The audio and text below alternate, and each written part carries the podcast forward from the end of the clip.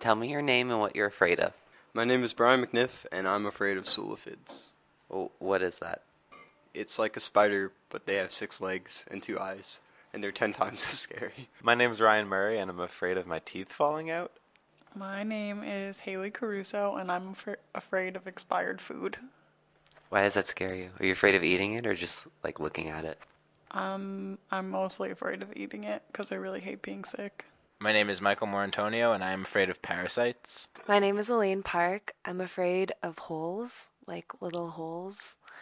I'm also afraid of the dark and diseases.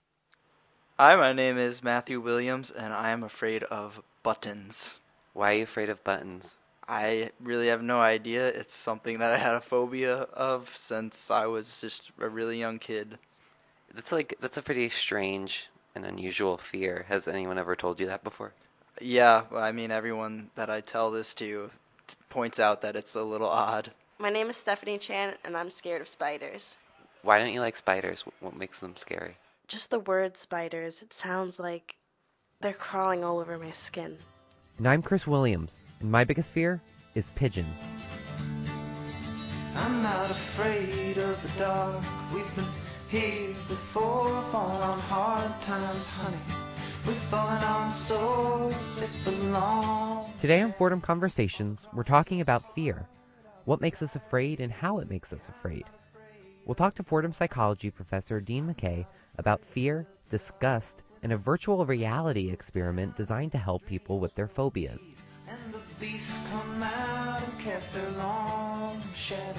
Every time they start, I'll be right here with. But first, we'll take a trip downtown to visit one of the city's scariest haunted houses. Blood Manor on Varick Street in Soho is New York City's premier haunted attraction.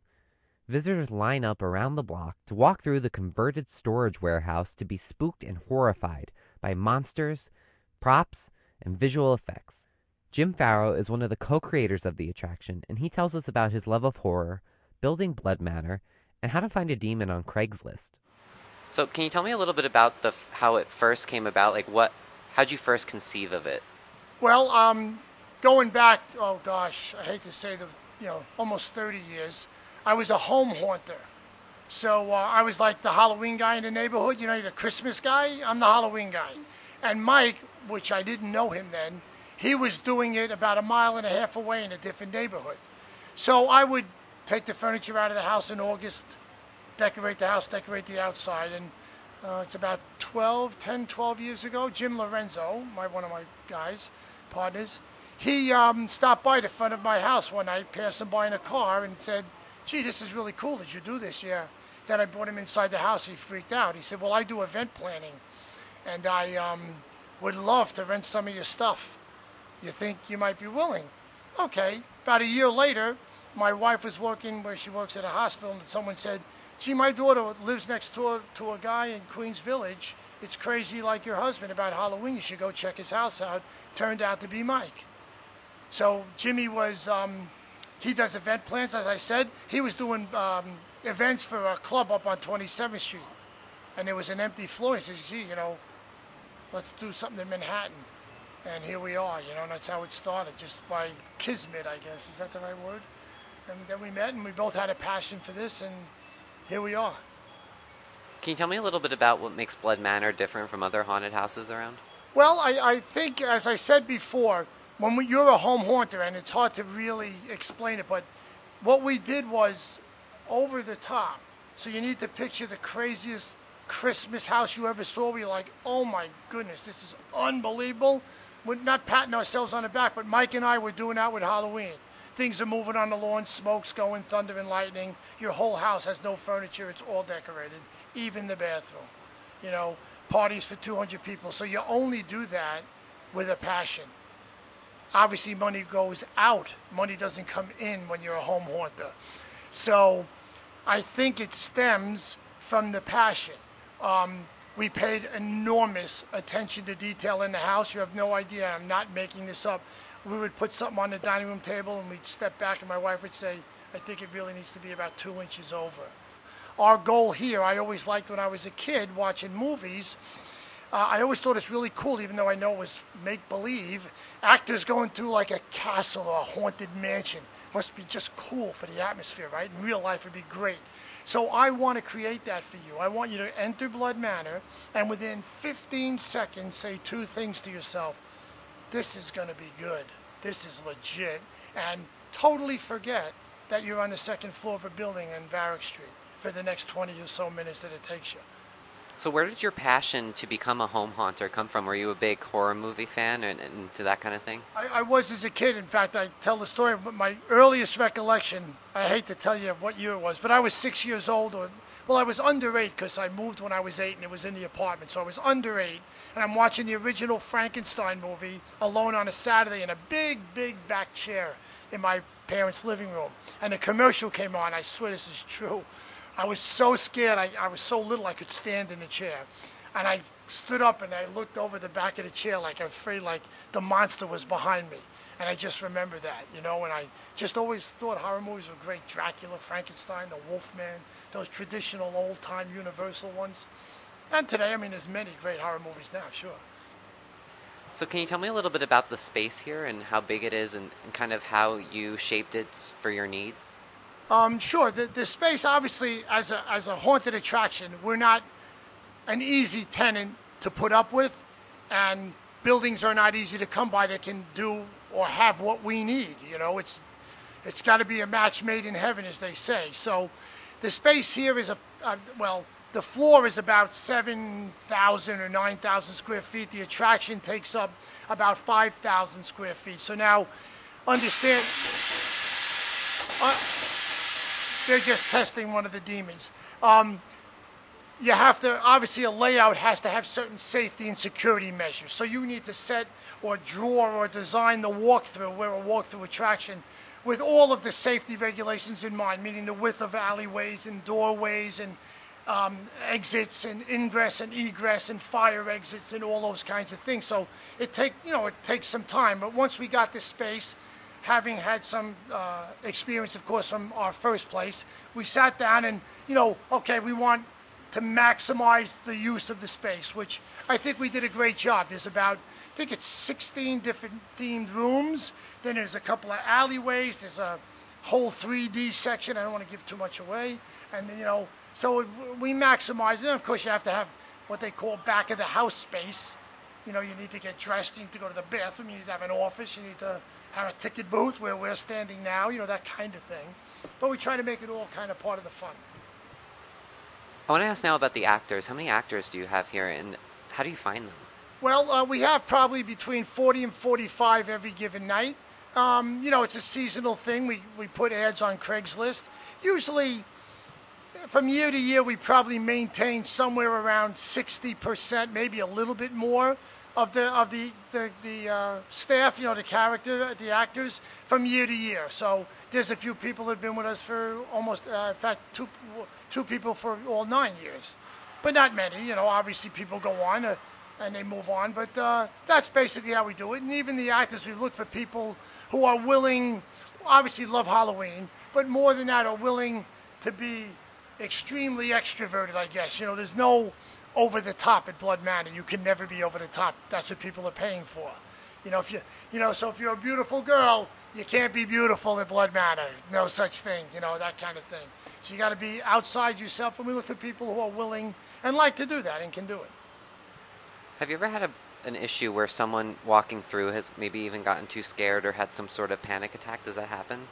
We have many people uh, use the chicken exits, absolutely. Um, I don't know if you want to characterize it as a panic attack, but many people wind up cowering in a corner on the floor crying. Um, and of course, the ultimate when you pee your pants, you get a free T-shirt. I pissed my pants at Blood Manor. We gave out like I think almost a dozen of them last weekend, so that was good. And they proudly claim it, guys included. So when that happens, do you feel like you've kind of succeeded? Like, wow, I hit the jackpot. Absolutely. You know, I mean, I can't. I mean, there are times it's not really good for business, but there are times when couples will come in and, you know, one of our actors might be in the hall and whatever, and they're waiting online where we are now to get into the physical attraction, and they start screaming, and the girl's like, "There's no way I can't do this. I can't do it. I'm not going. I'm not going." And I'm like, bro, you don't want to drive away customers. we need the income. But yeah, you get people that just they come up here, see it, because you know you're standing in light. It gets very dark, and people leave before they ever go in. Not too many, thank God. But people absolutely they use the chicken exits. Do you get scared easily yourself? I am. They always kid me that Farrow's the easiest. Jimmy is the easiest guy. Boom, You know, like I'll walk through a guy. I'm, I'm I'm actually very easily scared. I don't know why, but I am. So h- how do you keep topping yourself for the next year? It must it must be um, must be a lot of pressure to kind of keep building on it and make it bigger and better. I, I agree with you. There is some. I mean, but not that we really feel pressure, but we like to do it for ourselves. We we have to keep things fresh. We change things. There's always new ideas coming up. Sometimes we, you know, a, a movie might give us an idea. A new, you know, when Saw came out, we kind of did some stuff about Saw, which people liked a lot. So that was pretty cool and things of that nature. But we are, you know, for our 10th anniversary next year, we're looking to really go over the top. We have Mike has some. I think they're very expensive, but ideas about what to do for next year in some of the places. So we'll see what happens, you know. And you have private events here too sometimes. Um, we, we, we sometimes have um, like photo shoots and things of that nature. It's not really conducive like to a party. There's no big room to sit and drink and eat. You know, we don't do that. Um, but we do many, you know, photo shoots and things of that nature, TV shows, videos. Of, we've done several of them over time, sure. In 2011, um, uh, they we did a wedding up at the it's called the Hempstead House in Sands Point. It's a big mansion on the water, and the bride was a big horror fan, and her whole wedding was themed out that way. But we did the cocktail hour, and we decorated maybe five or six rooms. I had about a dozen characters, you know, actors in costume and makeup. I, I even we devised like a whole kind of a, little bit of a plot so that the characters could say to the guests, you know, something about a, a wedding from 100 years ago and the bride and groom have returned and they're haunting this, you know, that kind of fun thing. It was really good. It was actually the wedding itself, not just because of us, was featured in, um, I think GQ actually has a, a wedding magazine. I have it home. And uh, there were a lot of pictures of our, our uh, people in our rooms that we decorated. It was really cool, very cool. So do you have time to do that kind of stuff throughout the year, or is is your attention mainly focused on this all year round? Well, most of those kinds of things really come up in October. Um, during the year, we have time, you know, of course. That was done, uh, October 29th was the wedding, and that week for three days, we were there from, you know, morning until we came to come to Blood Manor back the next morning. It's really, it's very difficult physically because there's, you know, we're here till three in the morning. You wake up the next morning by nine o'clock, you're decorating. You know, you're back here at seven o'clock, so it was, it's a little hard, but you do what you got to do. It's our time to, time to shine. I hope. You know, our attraction is permanent, so it's built. Once it's built, it's built. We, but we um, we start thinking about new things sometime in December, January. Uh, we go to the show in late February, early March finalize our ideas from based on some things we might see at the show, and then we're you know redecorating, if you want to use that phrase. Sometime starting in April, May, we start casting. Sometime late June, July, August, we send out Craigslist notices, and you know then we start the marketing and get the marketing in line and etc. And we're off and running as we are now. I'm Chris Williams on 90.7 WFUV, and today on Fordham Conversations, we're talking about fear. Now we'll hear from Fordham University professor Dean McKay. His major areas of study include anxiety disorders, obsessive compulsive disorder, and disgust. He tells us about how fear and disgust affect us and how he began studying these subjects. It goes back a while ago to when I was a graduate student, actually, and uh, some of my work as an intern was um, at a place that specialized in anxiety disorders. And uh, OCD in particular drew me to some aspects of disgust in light of some clients that I saw who had contamination based obsessive compulsive disorder, but who remarked consistently that the reasons why they avoided things was not because they were afraid of being contaminated, but because they just found it yucky. And um, you know, as I looked at some of the research on this topic, it turned out that that was something that was very much under investigated, and um, and yet it seemed to be something that showed up very frequently in people's offices, and there was no good re- uh, no good means for treating problems that were based on disgust. So, what are some of the things that you found doing this research? Well, one of the things that uh, consistently shows up is that uh, disgust is not something that's as readily treated as fear. So, if we look at the prevailing treatments for fear, especially for phobias, involves what's called exposure treatment, which is where you practice getting closer and closer to the thing that you're most afraid of in you know very measured, very careful, and uh, gradual steps, so that as you get more and more accustomed to circumstances that you're historically likely to avoid because of fear, uh, you become less fearful of it when no actual negative event happens. Uh, with disgust, you might try to apply the same principle, and what happens is that it's very difficult to um, get that same kind of uh, reduced disgust reaction through uh, practice in sessions. Uh, it can be done, but it just requires a little bit more vigorous um, exposure, more frequent exposure. Sometimes it needs to be done at a more gradual rate. Uh, so that's what we've been finding so far. Uh, the one other thing that we find is that uh, there are some aspects of disgust that are a little bit more um, nuanced and higher order. Uh, so one of the major ones that we've been most recently investigating is referred to as moral disgust, and that's when you know you find somebody or some actions to be uh, disgusting, but they're not, you know, they're not the kinds of disgust reactions that we get from food or from you know other objects that we usually think of as disgusting, but they more have to do with people's actions. You know, if we go back about 20 years, one of the things that was emerging in the research on uh, this topic was really about phobias. And so, if we think about phobias, when people are afraid of snakes or they're afraid of spiders, um, usually the immediate thing that we assume is that the fear is because you might get bitten, uh, they will cause some kind of harm to you physically. And it turns out that that's in part true, but there is another major component, and that is that most of these things that we're afraid of, like spiders and snakes and other uh, things of that sort that are uh, a cause for typical phobias, the things that most people think of as phobias, they also happen to be uh, creatures that live in places that we associate as being dirty. So let's say spiders, as an example, uh, they tend to hang out in places that are dark, dusty, not so clean, and what that ends up leading to is uh, this aspect of disgust being a component of it, and what we refer to as the disease avoidance aspect of uh, disgust, uh, of phobias. So what that refers to is that our concern with being in touch with spiders and snakes uh, and things like that has to do with the fact that they tend to be in places that we deem unclean, and therefore they pose a different kind of hazard. They pose a danger for causing us to get sick.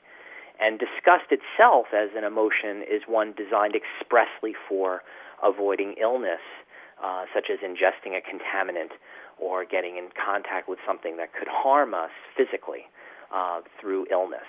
And so that's really the most basic level uh, connection. Now, expanding that outward, you know, the natural next place to look is actually contamination fear, where people exhibit things like hand washing and excessive hand washing. And a lot of times when people do that, sure, they're worried about, you know, getting sick, but part of it is that they will often report that the things that they are washing their hands of are things that they deem to be disgusting and part of the reason is because they believe that it will cause them to get ill. So it's interesting. You're saying that you know fear doesn't necessarily have to be something that poses an immediate threat to us or or puts us in danger. It could be a little bit more uh, subtle or indirect.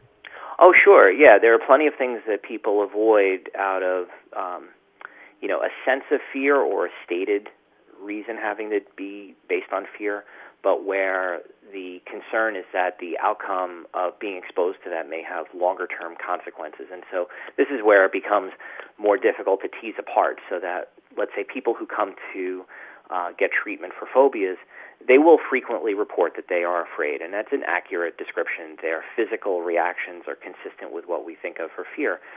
But on closer inspection and after doing things that involve exposure to the things that are fear um, based stimuli, then you start to find that some of these other aspects start to emerge, and, and in particular, the one that's consistently pretty pronounced is disgust. So, how, how can fear affect someone in the long term? I mean, it, it's pretty complex. I mean, there are a few different major ways that it can affect people. If there is long term and persistent fear, and I guess if we think of basic phobias.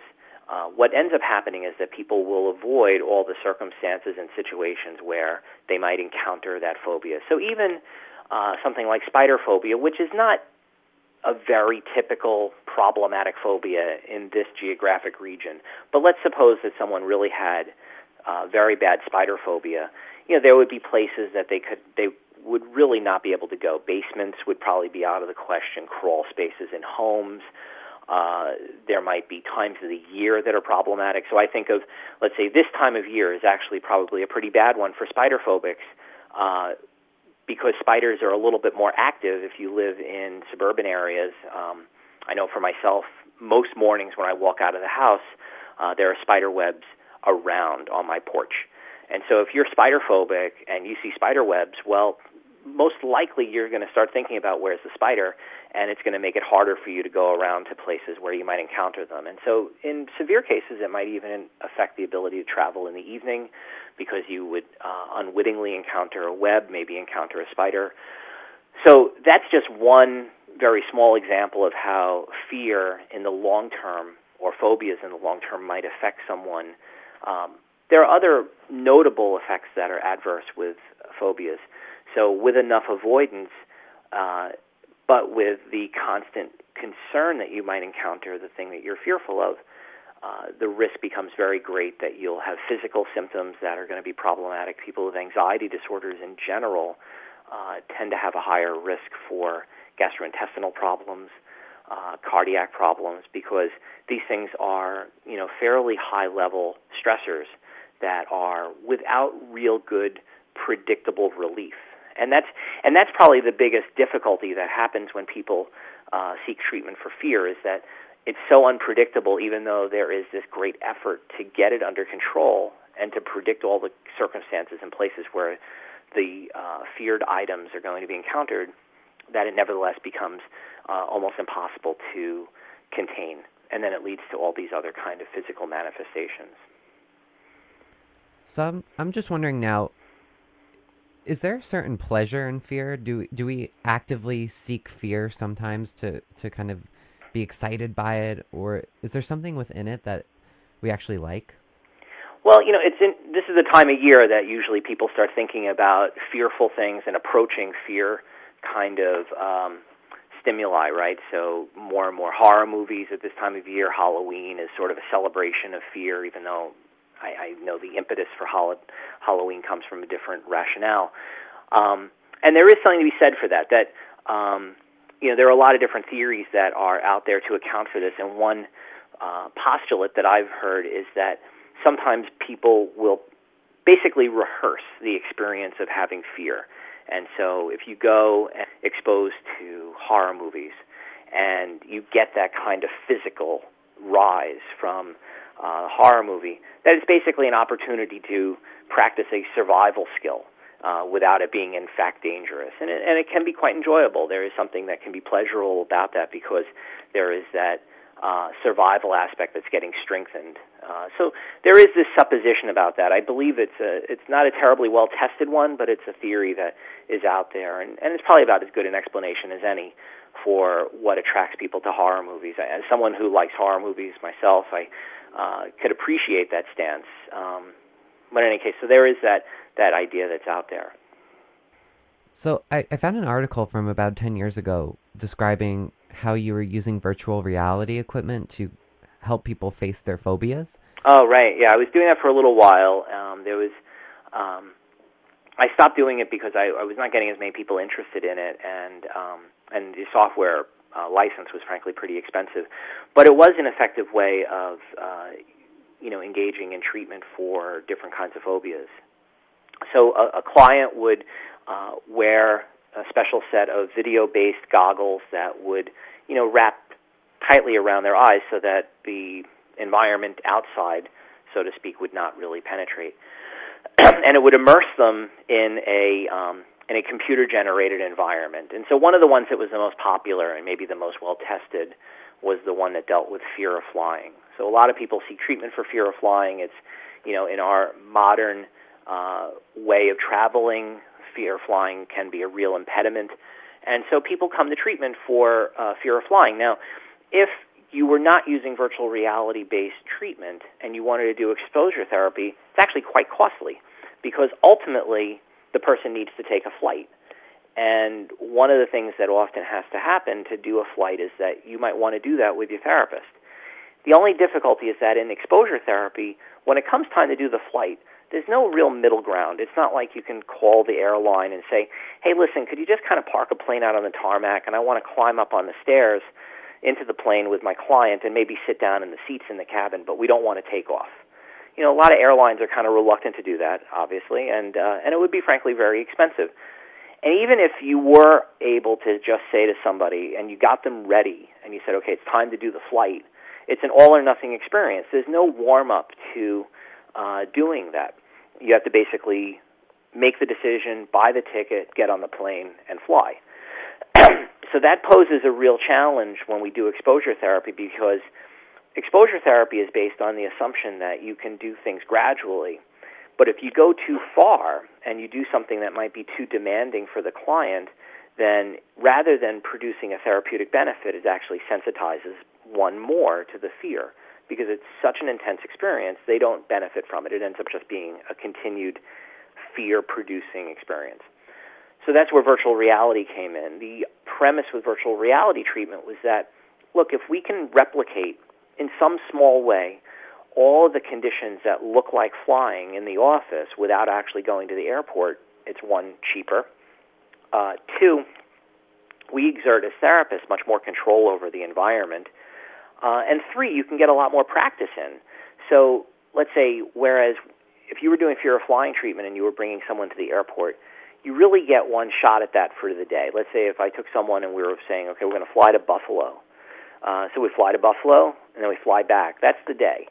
Uh, we get one takeoff, one landing on each side of that uh, on that each side of that trip. Whereas if you do it in the office, it's actually literally possible to take off and land multiple times in a 45 minute session. And that's beautiful. That's a wonderful way to handle it. And what's also nice is if by chance the person who's uh, undergoing this kind of treatment finds it to be too overwhelming, and you're in the middle of takeoff or you're in the middle of practicing the virtual flight, it's as easy as hitting the escape key to stop and so all of those things make it very appealing. And it turns out the data on it is very supportive. That um, many people who have gone through uh, virtual reality treatment for fear of flying did so and, and experienced great success. Uh, the extensions beyond that with uh, other virtual reality applications have involved uh, social fear. So um, the environment would be where the person would stand at a podium and give a speech to a mock virtual audience uh, it turns out that that's something that was very beneficial for many people. Um, there have been some virtual combat kind of um, environments developed that allow for helping people with combat related trauma uh, improve as part of uh, treatment. And um, there have also been some applications related to uh, some other phobias fear of lightning, fear, fear of thunder and lightning, which is very difficult to uh, practice in an in vivo way.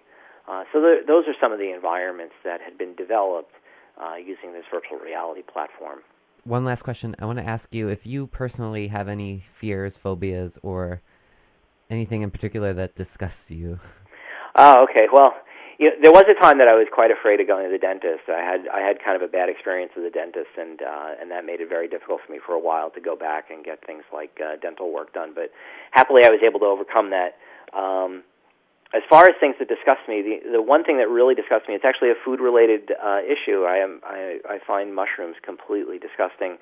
Uh, I I don't care for the taste of them, and and like so many people who have any kind of food aversion, uh, mushrooms are one that ones that I find completely unacceptable.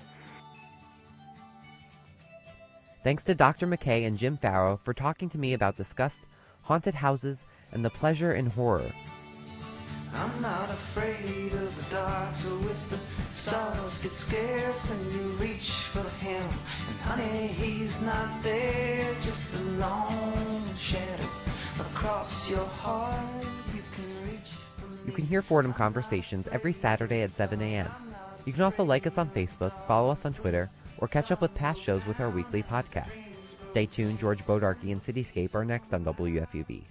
For Fordham Conversations, I'm Chris Williams.